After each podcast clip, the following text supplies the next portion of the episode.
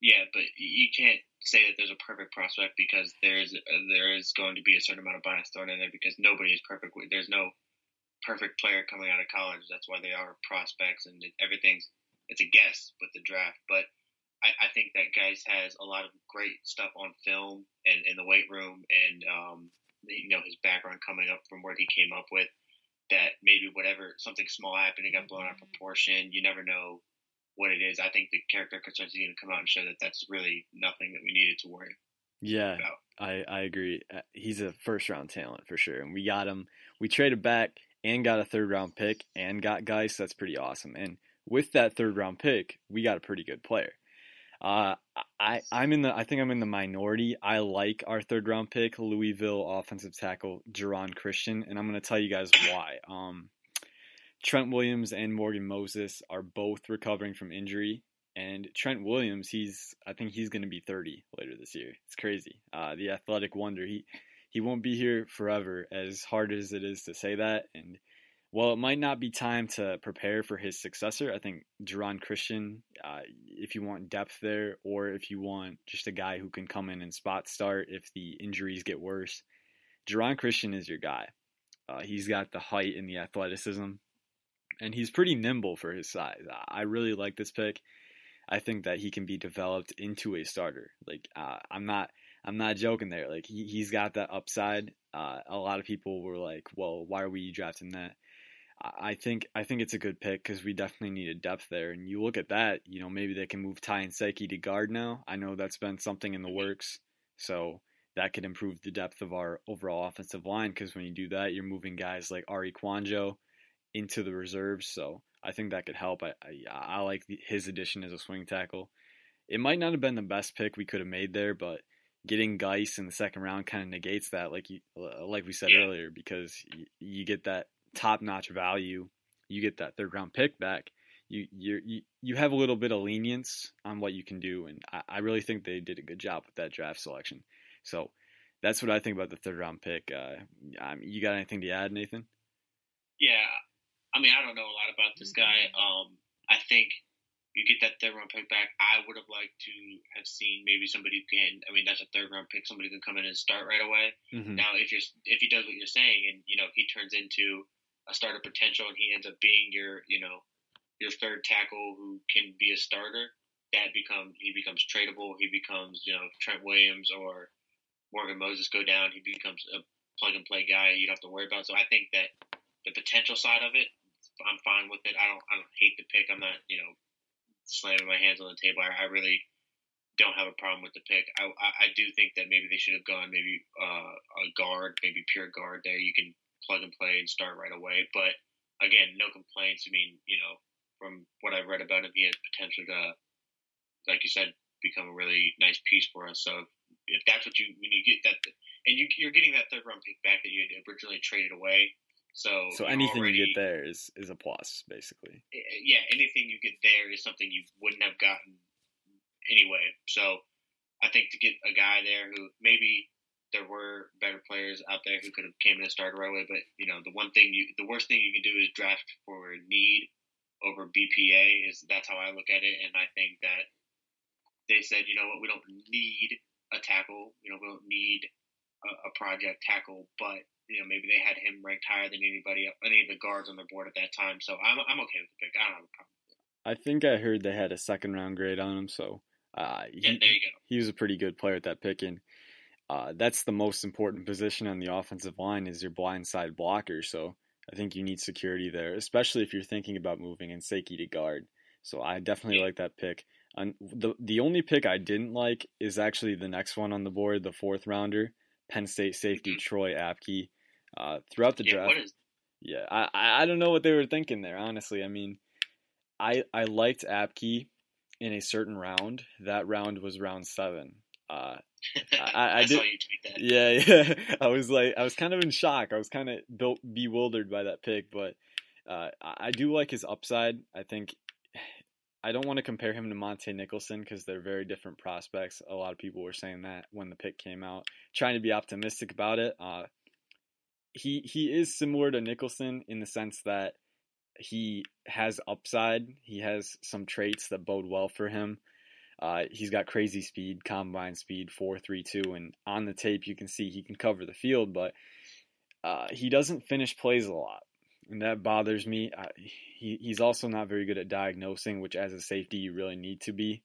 Uh, so I think that'll limit his abilities there. He he's definitely got a lot of work to do. But as a yeah, special, he's raw. He's raw. He's very sure. raw. Yeah, yeah, literally the definition. Uh, but I've heard the team talking about him as a special teams ace. Yeah, I I'm Yeah. a hundred percent with that. I think he can definitely come in and help our special teams right away with his speed. You know, I, I, not few players in this draft can cover the field like he can. So Uh, hmm I, I like him in that role, but in round four, are we really going to draft a special teams guy? And Yeah. if he can't work on his mental processing deep, covering deep, then I don't I don't know where his upside is. Uh, yeah, I'm hesitant to say that it's high. You know, I I'm not sure. I'm just not sure this is the kind of player we want with our fourth rounder.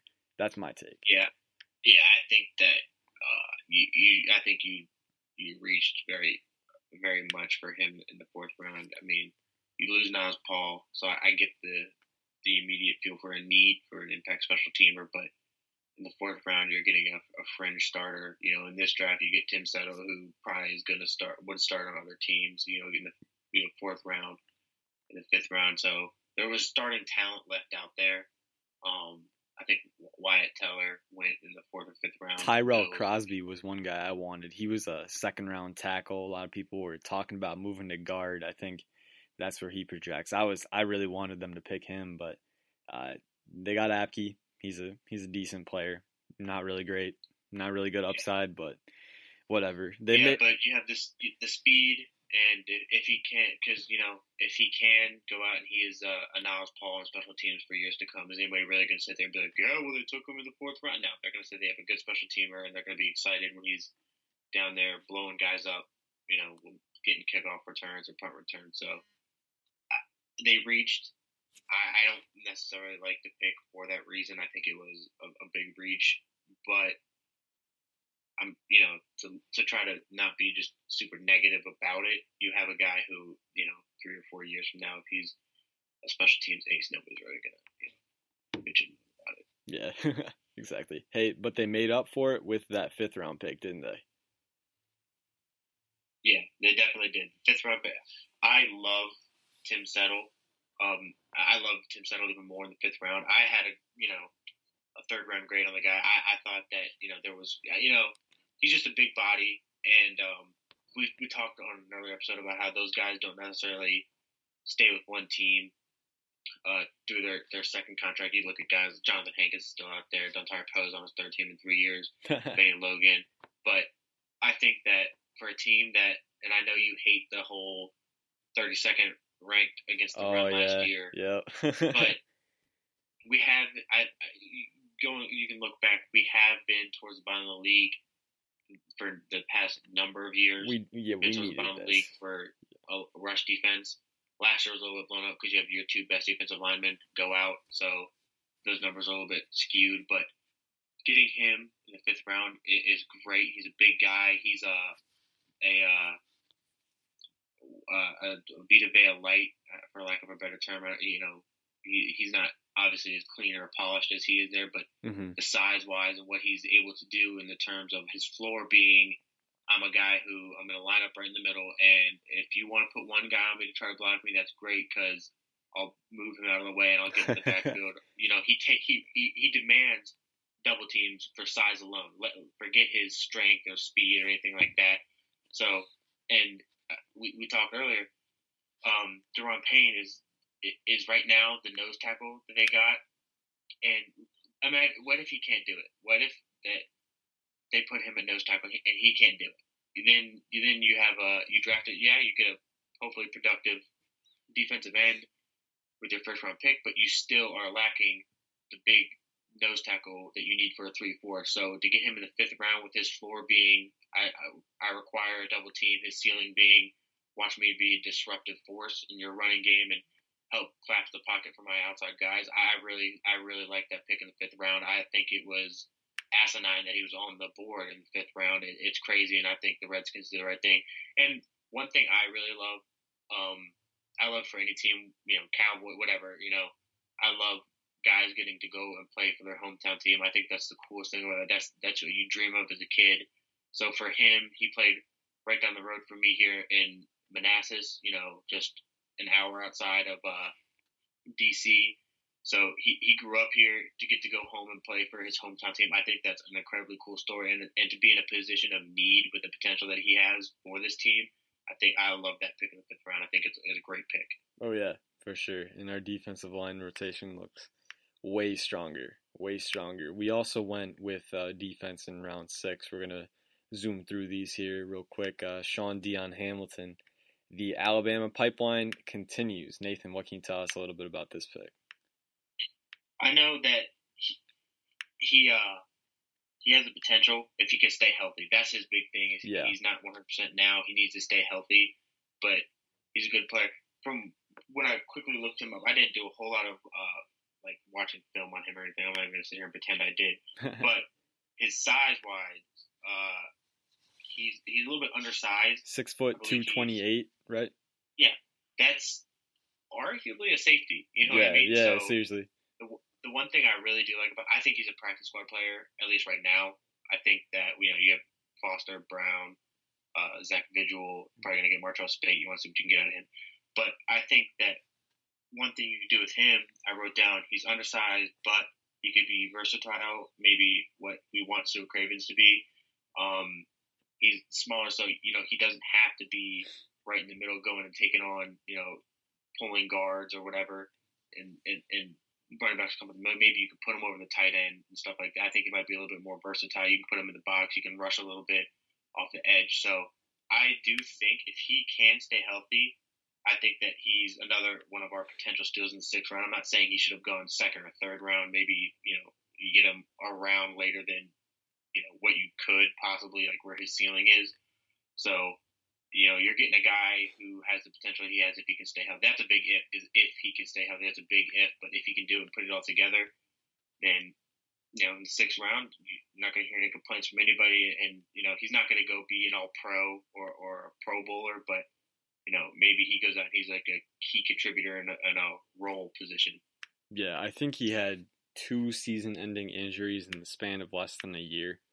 So Yeah. that's uh, that's a little iffy there, and it's kind of hard to recover. But the Redskins, they've taken upon themselves to kind of uh, undergo these projects with players like Junior Galette and Phil Taylor, and uh, both of them worked out. I mean, Phil Taylor, he was working out until he got knocked out again with a quad tear, but Junior Galette, you know, he came back. He had a great season, so I'm sure they can yeah, bring him sack back. numbers weren't there, but you look and he has those those almost sacks. And you know, for a guy coming off two Achilles tears, That's impressive. he came back and he had a very yeah impressive. So if they can, if they if he can get right and you know just work his way back and, and you know work his way up, you know he, he could be a key contributor for us. You know, in a smaller role Yeah, going for sure. forward.